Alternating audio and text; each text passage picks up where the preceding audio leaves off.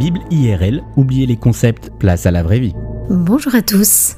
Êtes-vous de ceux qui ont la main verte? Il semblerait que le jardinage est une véritable passion en France, une tendance qui s'est fortement accentuée à la suite de la pandémie. Et s'il y a un marché qui a su profiter de cet engouement pour la nature, c'est bien celui de la vente de semences qui a augmenté de 21%. Et tous ceux qui ont investi dans ces petites graines le savent bien, pour obtenir de jeunes pousses, il faut semer à la bonne période, choisir le bon mélange de substrat, semer avec méthode et arroser avec délicatesse. Et ce n'est pas Jésus qui dira le contraire. En Matthieu 13, Jésus nous raconte les mésaventures d'un homme qui s'en alla dans son champ pour semer. Écoutez un peu la suite. Tandis qu'il lançait les semences, une partie des grains tomba le long du chemin. Les oiseaux vinrent et les mangèrent. Une autre partie tomba sur un sol pierreux où il y avait peu de terre. Les grains poussèrent aussitôt parce que la couche de terre n'était pas profonde. Mais quand le soleil fut haut dans le ciel, il brûla les jeunes plantes, elles se desséchèrent parce que leurs racines étaient insuffisantes. Une autre partie des grains tomba parmi les plantes épineuses. Celles-ci grandirent et étouffèrent les bonnes pousses mais d'autres grains tombèrent dans la bonne terre et produisèrent des épis. Les uns portaient 100 grains, d'autres 60 et d'autres 30. Et Jésus ajouta, Écoutez bien si vous avez des oreilles. Mais pourquoi Jésus nous raconte-t-il une histoire de semeur?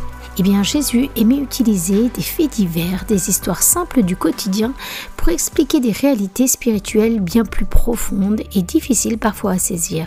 Chaque fois, dit-il, que quelqu'un entend le message qui concerne le royaume de Dieu et ne le comprend pas, le mal vient arracher ce qui a été semé dans son cœur. Tel est celui qui a reçu la semence au bord du chemin. Puis il y a celui qui reçoit la semence sur le sol rocailleux.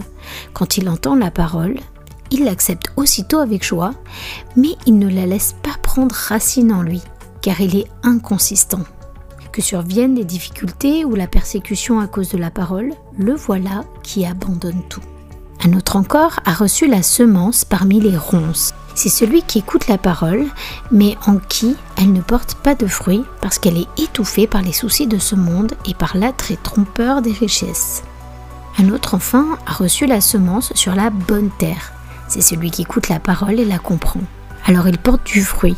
Chez l'un, un grain en rapporte 100, chez un autre 60, chez un autre 30.